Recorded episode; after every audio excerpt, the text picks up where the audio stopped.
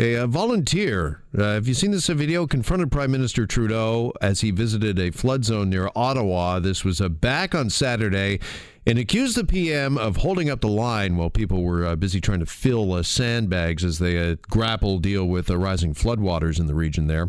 Have a listen to the confrontation. Do you know how long you've held up people picking up bags? I've been waiting in line down the road for, for 30 minutes while you've been here soaking up the race. Thank you. You know? Excuse me. Excuse me. You're not getting my vote. This is a free country. It is a it's free a free country, country, and and I'm trying to speak to him, and he won't even acknowledge me. Yes, sir. Thank you. I'm sorry for your challenge. What, uh, have It's not my challenge. I'm a volunteer trying to help someone that's save their home. Sir, sir, we've been filling sandbags as well. Yeah. Okay. uh, just And a you know few. while you're And I'm- here, yes, while I'm you're here, nobody Sorry. can pick up. I am here While you're encourage- here, no one can pick I up don't know that, sir. I'm sorry, Well, sir. why don't you make yourself aware? We are going. You know, going to I was with a guy Sir, who was I'm a staunch today. conservative, Sorry, sorry, and sir, he said sir, if you'd sir, actually sir, do work, he'd change his vote I, and vote was here to- for you. Sorry, sir. he spent calm That's down. sincerity. I just spent half an hour. Can you listen to me, sir? Now that I've listened to you. Yeah, I'll listen. Okay. I'm glad to be here with my kids. We just fill- filled sandbags for 15 minutes, you which isn't people enough. up. Sorry. All sir, your RCMP and security sir, held people sir, up from sir, getting their stuff. I can stuff. understand your frustration around security. I live frustrations with security every day of my life right now. That's something that I that unfortunately is a reality look of my life. but I'm taken. happy to he, be here. They're about to open these speak- dams. I'm happy to be here to speak with you, to listen to you, to speak with all yours, and that's not the to point. encourage more Canadians to come out and volunteer. More people are coming and volunteer because I volunteered, but I was in a Thank truck sir. for an hour Thank waiting you, while you were here for your with a help. photo op. I have The most insincere thing as I've ever seen. I'm sorry, sir. That's un, un, unfriendly and unneighborly today. We're here to help. Thank you. Thank you. All right, for more on this, let's bring in author and broadcaster Michael Coren, who joins us now on Global News Radio, 640 Toronto. And, Michael, what we uh, obviously couldn't see in just the audio of that uh, exchange was the fact that the, the Prime Minister w- was walking off and decided to kind of double back and re engage this man who was obviously uh, very frustrated with what was going on. Do you think he made the right decision there? I think he acted, and uh, I- I don't think this is this shouldn't be about party politics. I think he acted like a leader uh, and a prime minister and a father. And I think the man who was uh, ranting acted in a, in a piggish manner. Trudeau was there with his son. All prime ministers, whatever their party, have photo ops in situations like this. But the RCMP have been spoken to by a number of journalists, and, and they have said there was no hold up at all. The man's aggression, he, his lack of respect. Look, there have been political leaders I cannot stand, but you represent the office, and I think that does involve a certain respect. Trudeau wasn't doing anything wrong. Um, I don't think he heard the man. I've watched the video twice now. I don't think he actually knew what was going on. As soon as he did, he turned back and had a conversation with him.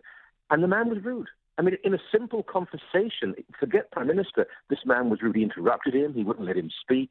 I think this is actually indicative of this of a breakdown in communication that that we're seeing. I don't know this guy's background. Um, I assume he has. Well, I shouldn't say assume he has some sort of agenda, but he didn't, didn't sound to me as though he was giving anyone a, a fair deal on this. So, no, I, I think, uh, and I, I've seen some comments today, even from people who don't like Justin Trudeau. I think he handled it very well. What else could he have done? He could have ignored the man. Um, he could have argued aggressively, but he listened to him. He tried to make his point, and this is the, the, the final uh, argument. Trudeau was correct. Yeah, was he uh, in a bit of a no-win situation? I mean, would he have been better? Just uh, as I mentioned, he was kind of already sort of departing or, or walking away, but it, it seems as if kind of his instinct, if you will, sort of took over, and he, he's done this and become rather, I guess, famous for it in his town halls. Is you know welcoming dissenting opinion and uh, confronting those, if you will, that are confronting him, and uh, I think he takes pride in how he handles those uh, situations, and maybe that was the instinct that kicked in here.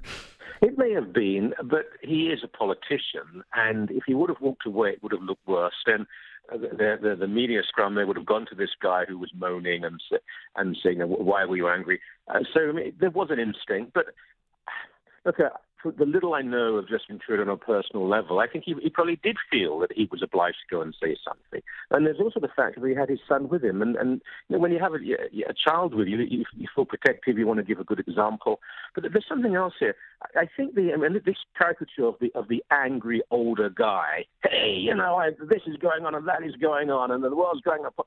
In the past, would have been ignored or universally condemned. Now he's being given a little bit more room because Trudeau is, is not particularly popular. He's going through a, a very bad time. Uh, but no, I, I, I, don't think this brought any credit to the protester. And if you look at the scene, what's going on in the background, there are other people who are volunteering who aren't in any way replicating that man's behavior. They're obviously embarrassed by it.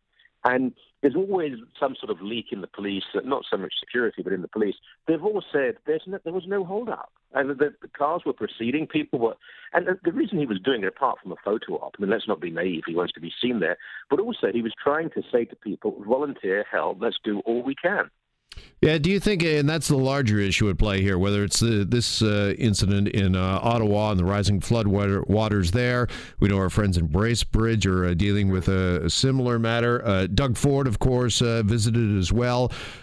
should politicians, do they need to be there? I mean, they're on the plus side, as you were saying, it does bring some attention to what is going on. It, it, might inspire some others to come out and help with sandbagging and anything else that m- might be needed or required but does it do more harm than good? It's a good question. I, you know, I, I don't know what to say to that because um, it used to be when there was some sort of uh, disaster or an impending disaster, there could be a representative there, and in, in, an ideal sense, that I suppose should be the governor general or lieutenant governor, but it's not really going to be. They're not sufficiently high profile. Uh, but politicians began to uh, be there for photo ops. Uh, and now opposition politicians follow suit. And I don't blame them for that because if, if one is, the other will as well.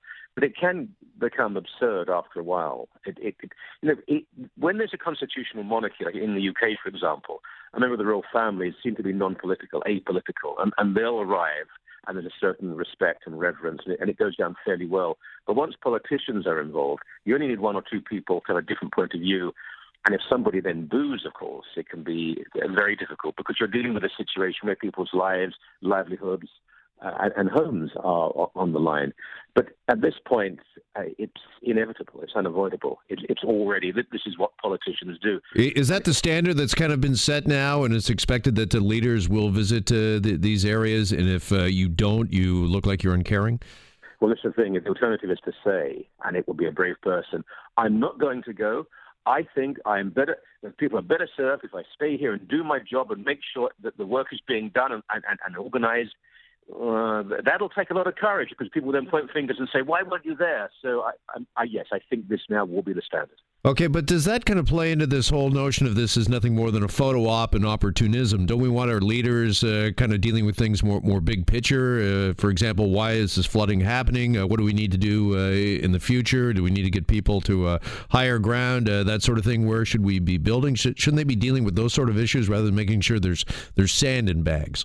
Yeah, they should. They, they should be dealing with, with much more profound issues public policy, spending years into the future, climate change, housing projects, making sure that this won't happen again, or if it does, people are protected. But we live in the age of the soundbite. I mean, it's always been thus. I mean, politicians in, in, in democracies have always had to react to the moment, but even more now because of 24 hour news and everyone taking photographs and so on. And we see debates, and there's, there's no one party that's free of this. You see comments made uh, hypocrisy, double standards, reversing your opinion to try and uh, be popular for for, for the moment. So it, it's not desirable politics. But you know as well as I do that the real work is not being done by the Prime Minister and the Leader of the Opposition. The real work is being done in boring committee and by secretaries who have worked for the civil service for years on end. So in that way, it doesn't really matter. But th- there is a vulgarization of, of, politics in this country, and uh, I, I wish it wasn't the case, but I don't think it's going to change. Okay, meantime, a new poll out suggests that support for Justin Trudeau and his government and his uh, party uh, sank to a new low this month, uh, Michael, just uh, six months before Canadians uh, go to the polls to uh, decide the Trudeau government's fate. According to this poll from Leger, just 27% of respondents said they'd vote for the Trudeau li- Liberals. That is 13 points behind Andrew Scheer's front running Conservatives. How worrisome does this need to be for the Prime Minister and for the Liberals? It's quite bad. About a week ago, it, it, the, the, numbers were much closer, and I have to say, I, I, didn't think it would get this low. If it got below 25, I, am not sure if they can recover from it. Now, reading the background on this, it's pretty soft. Uh, it could change. There could be another poll in a week or so, and we could see a big jump. Um, but that's a big gap. If they if they go close to an election, five points behind, they can easily catch that up. Uh, Andrew Scheer is not a strong leader. The Conservatives haven't got a particularly powerful message. But if this remains for another week and then another two weeks, then I think the Liberals. I mean, it, it's about momentum, isn't it? It's exponential. When people see one party is doing badly, they don't say, "Oh, we better support that party." They well, let's get on board with the winners. So this is potentially very worrying for the Liberals. Yeah. Yeah, Andrew Scheer and the Conservatives, their uh, support is described as uh, soft, as you kind of alluded to uh, in this poll here. So is there some concern here for the Conservatives as well, and uh, as the public face of the party?